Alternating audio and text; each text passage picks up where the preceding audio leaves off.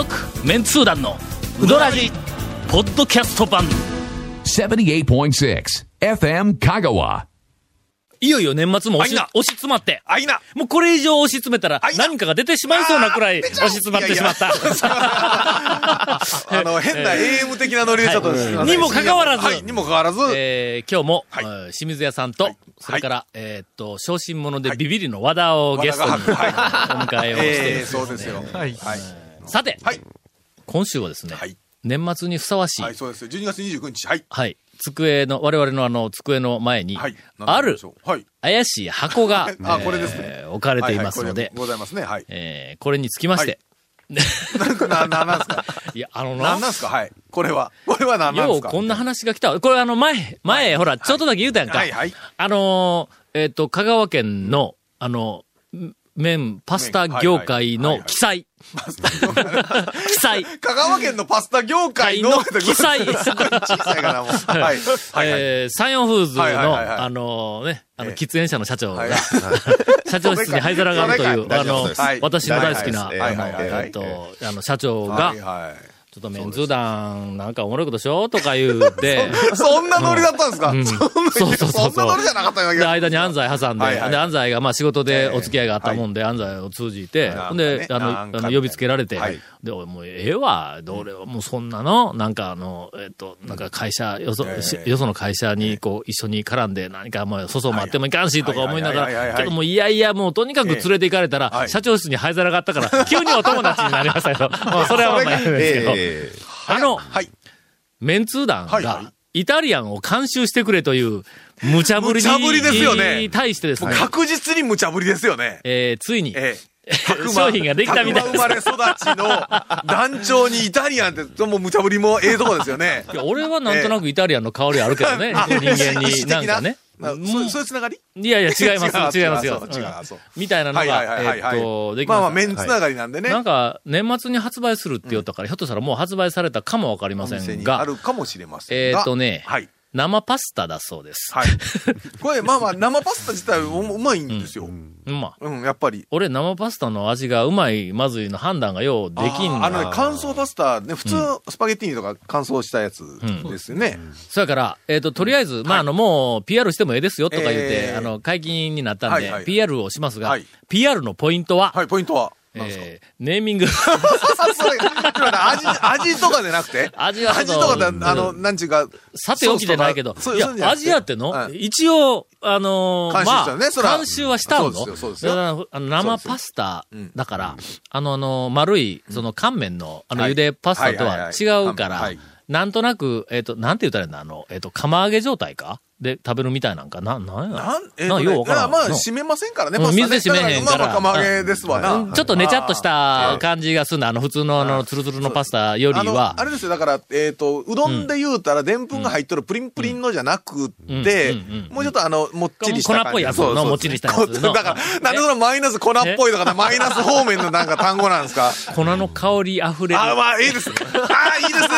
いいですね、団長、いいですね。そうです。それですよ。粉の香りに溢れる。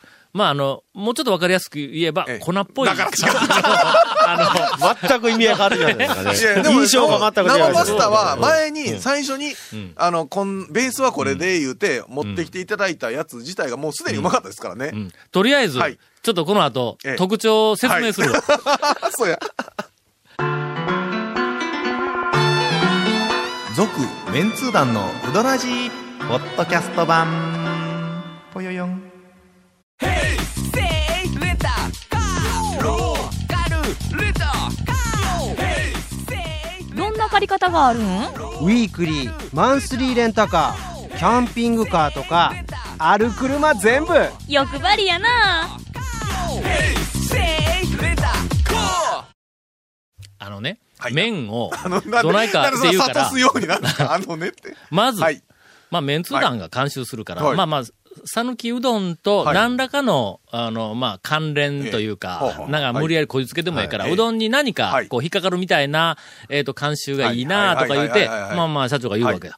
ほんなら、まず、エッジ立ててくれって言ったんだ俺まあね、うん、まあまあまあまあ、うどんと言えばエッジパスタでもエッジ立てたって別に構わんでないか、ね、はい、たまにあるんか四角いパスタ、四角いのが、うん、いろんな楕円形とか平べったいのはあるけどエッジ立ったみたいなのをまず、まあまあ、はい、そうですね、前面に押し出したいのはあんまりないんだろ、はいはいはい、そうですね、うん、それから、はい、第2点は、はい、俺ちょっと飲み込む力が衰えてきたんで細くしてくれっていう、これが2つ目だ、まあ、元からね、パスタはうどんよりもだいぶ細いですから、うん、それはまあまあまあまあみたいな話。それからもうとにかく断面が四角で細いっていうの見てください、和田画伯がもう苦笑いですよ飲み込む力、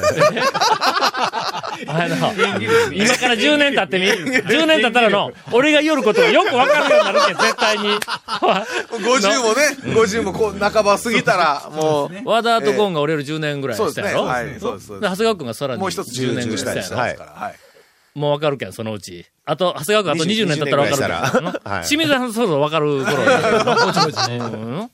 で、でとりあえず、はいはいはい、まあそういう形状のまず面にしてくれと、はいはい、で、つきましては、はい、ネーミングを、うん、なんかメンツ団が監修したさぬきパスタとかなんかそんなみたいなでなくて、俺昔ほらうどんのネーミングをするときに、はい、うん、さぬきうどんは、ネーミングができてない言うてずっと言うたの。1990年代の初め頃、ブームが、来始めた頃に、うん、はい、言ってたの。お土産物売り場に行ったら、はい、なんか、本場、さぬきうどんって、さぬきうどんを大きく書いとんだ。その、パッケージ、箱みたいなの、はいはいはい。あるいは、なんとかんとか、うどんって書いてあるんだ。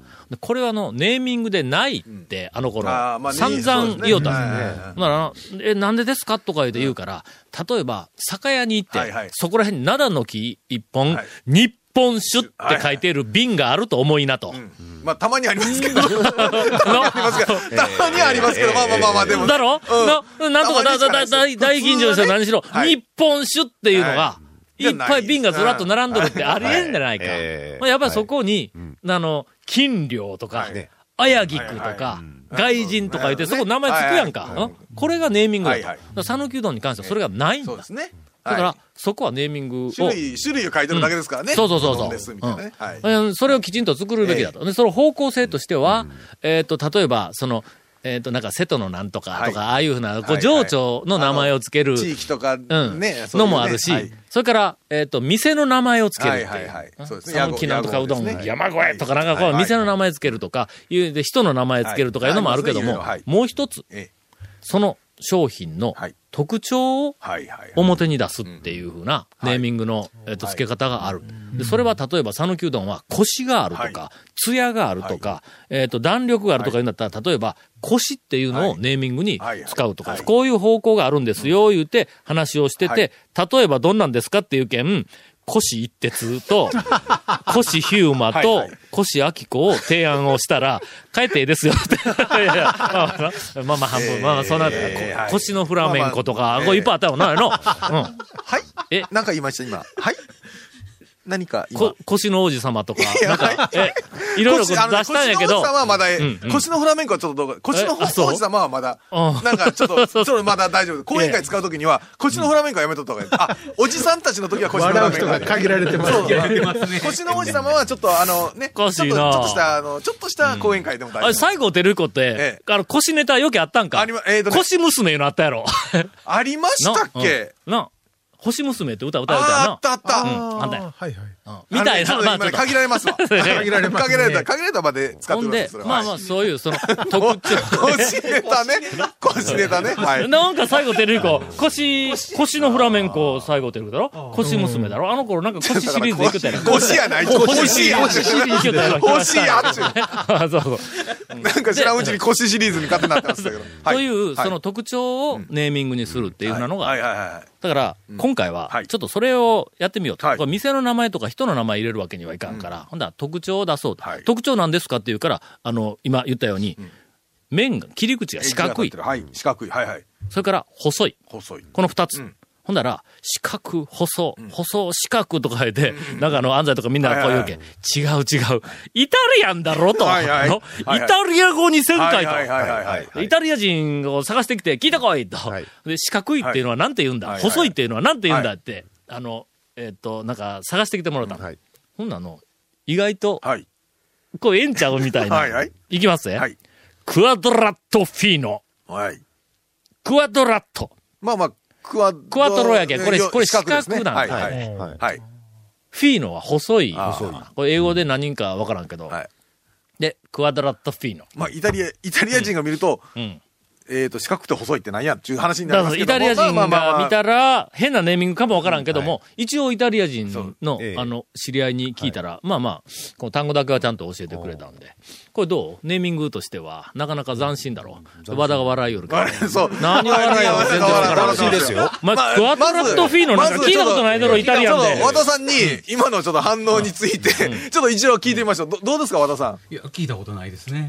いやいやいや、それは聞いたことないっていうのは、ただの、この、事実を述べただけなんで、感想ではないの、感想は。なんていうか、ネーミングセンス界で10点満点の何点かって話やな。今笑っていたことに対して、笑った理由か。そうなんですよ。クワトラットフィーノ。ちょっとこれ、いい響きだろうって思う。響きはね。意味もなんかこう、すごく特徴を出しているし。唯一の難点は、クワドラットフィーノ。10文字になるんだ。これは競馬の馬に使えない。9文字までしか使えんから、クワドラットフィノにするか、クワドラトフィーノにするか、どっちかにしないと、競馬馬としては登録できんの。だからなんで登録じゃない誰か止めてよ。いや、どこまで行くかなと思って。はい。何を笑う？いや、いいネーミング、素晴らしい。小心者で、なんか、わかるやろ、なんか。魂のこもってない、あれですよね。ビビリでなんかわかるやろ、突っ込んではいけないかなって気がする。そんなことないですよ、そんなことない。追い打ちかけるよ。はい。食べ方が3種類あります。3種類もあるんですか？クワドラットフィーナ。3種類もあるんですか？食べ方が3種類ある。この3種類の食べ方は、まあ、メンツ団監修としては、ぜひ入れてくれって、社長に、頼みました。そうです。まず1つ目の食べ方は、カルド。で食べるね。だいたい皆様ちょっとなんか匂いが。皆様ね、二つ目の食べ方は、フレッドカルドで食べる。はい。なんかどっかで聞いたような。はい。だから三つ目は、フレッドで食べると。もうだいぶ皆様お気づきになられたかと思われます。一応パッケージにきちんと表示をしてあります。これはおそらく日本中あるいは世界中のイタリアンの世界で、この、カルド。フレッドカルド。番組をずっと気になってくださってる方は、この食べ方を提案したのは、世界広し、川口広しといえど、メンツ団だけではないかという、笑いどころ満載の、クワトロットフィーノが。どういう意味かというのはもう皆さんお気づきの通りの、そのままでございます。はい。この食べ方3種類を発見したとき、俺ら小躍りしたもんの。食べ方と言いますか。食べ方と言いますかね。まあ今ね、冷製パスタもありますしね。まあそこまで聞いてると大体どういう意味なのか分からないと思いますが。ちなみに味に関しては、最初に申し上げましたように、私生パスタのうまいまずいいうのが、よく分からない。けど、割とイタリアンとか、あるいはなんかオリーブの漬物とか、ワインに精通している、ゴンに言わすと、いけますよと。これはね、本当に。サンプルで最初に持ってきて、今作ってるのがこれです。もうそれだけで、もう美味しかったですからね、本当に。茹で時間が1分半ぐらいという。生ですから。うどんに比べると画期的な、お手軽さで、しかもこの、茹でたての、なんか釜揚げ状態の。もっちり感というかね。もっちり感が出てくる。本当に、いいと思います。はい。私からお願い、食べる時のお願いが一つあります。何ですかこれ説明にも一応書いとるけども、僕はなんか最後にダメ出しでなくて、いや、ここどないかならんかな、言って、ほんで、それ大事なポイントやで修正したところがあります。オリーブオイルを、最後に茹で上げた後、絡めてから食べてください。つまり、オリーブオイルを絡めないと、ちょっと時間置いたら、べちゃっとくっつくんだ。これ多分生パスタの特徴なんや。全体にそうなんやな。ぜひ乾燥パスタもそうですから。オリーブオイルを混ぜて、小豆島のオリーブをね、オリーブオイルをたらっと垂らしていただいて。一応、これから寒い季節に入りますので、できましたら、はい、カルド、これで食べていただくと、より、体が温まるのではないかと、紹介をさせていただきました。麺もカルド、具材というか、スープが、なんかソースもカルドで。はい。続、メンツー団のウドラジポッドキャスト版。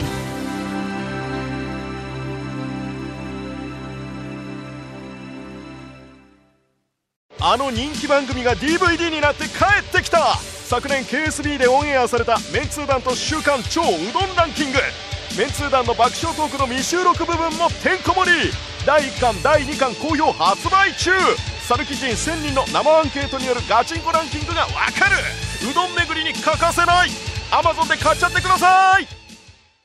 今はい、和田画伯が今、はい、しみじみとネーミングって大事ですねって、まあ、どっち方面なのかを僕は聞きたいですね。いい方向なのかダメな方向なのか。素晴らしいですね。まだ、はい、そろそろもうの、はい、40代になったら、はいはい、本音でいろんなことを話をしたら健康になるぞ。あ、わかりました。まあ、タオさんがね、カルドって絶唱したとき、なぜか全治北京を思い浮かべてきた。種も仕掛けもちょっとあるよみたいな。いやいや、これ種も仕掛けもないやん、これの。まんまこれ。そうですね。はいはい。これは別にちゃんと開けたら中にちゃんと麺が入っとないぞ。はい、なんかちり紙かなんかをこう枝状にずーっと裂いて、で、それ丼にて湯かけたらうどんになりました。そんな話ないんぞ。そうですね。みたいな。これ大事なポイントなんで。本当にね。そうです。まあ、ぜひ、はい、食べた感想を、美味しかったという感想をお寄せいただきたいと思います。限定です。はい、そうです。限定です。それ以外の感想については、はい、いくらお寄せいただいても、多分読まれませんので。まあ、そんなもんですよ。はい。お便りをいただいております。はい、ありがとうございます。団長ゴンシーハセヤンさん。ハセヤンのつれかな。物大将ちゃうか。ハセヤン言うの。ハセヤン、長谷川君のことはハセヤン。ハセヤンって呼ぶの。物大将以外聞いたことないぞ。みんなで真似してますけどね。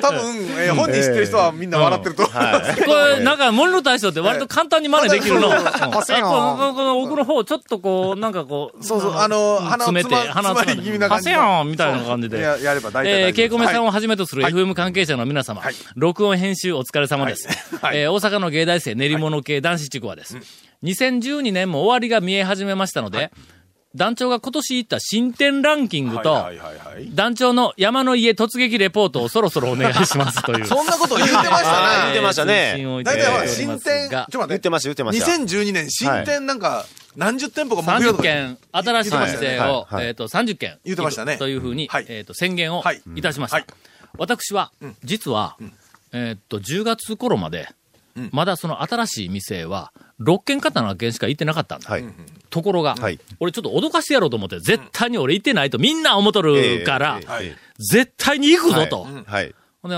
11月に入ってからの、はい、こそこそと。人に、みんなに言わず。はいはいまあ、大学の帰りとか、はいはい、あるいは、まあまあ、はい、ちょっと早めにいた行きとかも含めてやから、大体その西の方を中心。あとはちょっと、高松かな、はい、家の、はいはいはいはい、実は、行きよったんですね、こっそり。隠れて。10年ぶりとかいうふうなのも含めて、はい、30件クリアしました。うん、ところが、はいところが、それに、その話でなんでところがなんですか行ったんですが、はい、ちょっとレポートをするには、ここに行きましたっていうぐらいしか、ちょっとレポートが。見出しがつかない。うん、そうなんです。はい、インパクトのある。うまいまずいとか言うんではなくて、はいはい、いや、ちょっとあるんですが、まあまあ、それはちょっと置いといて。聞きたいな。いやいや、ちょっと、それいろいろね。ちょっと見出しがつかんのだ。そうですね。うん。はい、ここは、もう、これだとかいうふうな、なんか、面白いポイントが。ないんだ。やっぱりの、新しい店って、確かに、まあ、それなりに水準の、うどんは出す。よっぽどでない限りひどいうどん出すところは、うん、そんなんないんだ。ある程度のライン。うん、そうそうそう。数件あったんだ。ごめん。それはいかんことだったけども、まあちょっと、だからそれ、レポートできんでないか。それでずっと今までレポートできない店がいっぱいあったのと、それから、まあ、水準以上ではあるけども、特に面白いところがないという。これはうどんの味とかメニューとかだけでなくて、店とか大将のキャラとかもそんなも含めて、それで、ランキングも今ちょっと今年困っている状態なの。こういう状態で俺30件行きました、はい、けどまあそれほどなんか面白いもの残念ながらちょっと今回行った30件では見つかりませんでしたということを言った後で、では今年行った団長が今年行ったうどん屋ランキング、まず今年1回行った店とかずら並べていってみやわかるでないか。まあだいたいそこがまあまあそれほど水準よりは超えてるかもしれないけども、それほどインパクトがないという店を言ってるみたいなもんですわな、うんうん、はい、みたいにはなるんです、はいはい、うん、だからまあ来年も、はい、今年ぐらいはなんとかその新しい店とか、はい、ちょっとなんかどこかで話題になっている店とかいうのは行こうとは思いますが、そう行くと宣言をすると、ね、年末に私が今年行った店ランキングが発表できなくなるというこのジレンマ、わかるだろこれ。まあまあ、まあはい、店の名前言えんでない、うん、あとはあれですね、うん、男女に個人的に、うん、どこですかって聞くぐらいの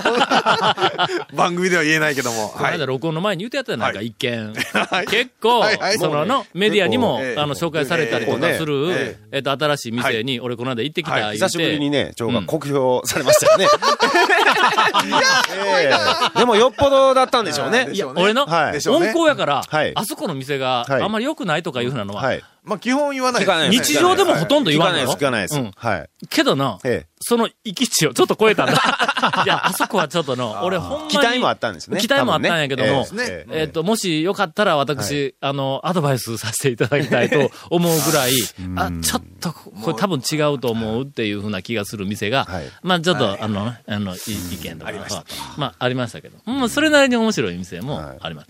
今年の、新しい店、うん初めて行った店で、うん、ナンバーワンというかな、うん、一番、はい、あこれは良かったないうのは、はい、まるちゃんやね。ああ、うん、はい、引けたの。これはもう、はい、とりあえず今年新しく行った30件ぐらいの中で、うん、もう断言します、うん、あそこはやっぱりのうまいわ、はい、ハリアで修行したとか言って、はい、うん、言ったんやけども、多分飛び抜けてます、うん。あとは今年初めて行ったのはな、さぬき麺市場って今年だったっけ？去年だったっけ？今年ですわ。今年やんの？今年、うん。あそこは、はい、いわゆる大衆セルフ系の、店の中では、はい、好きです、私。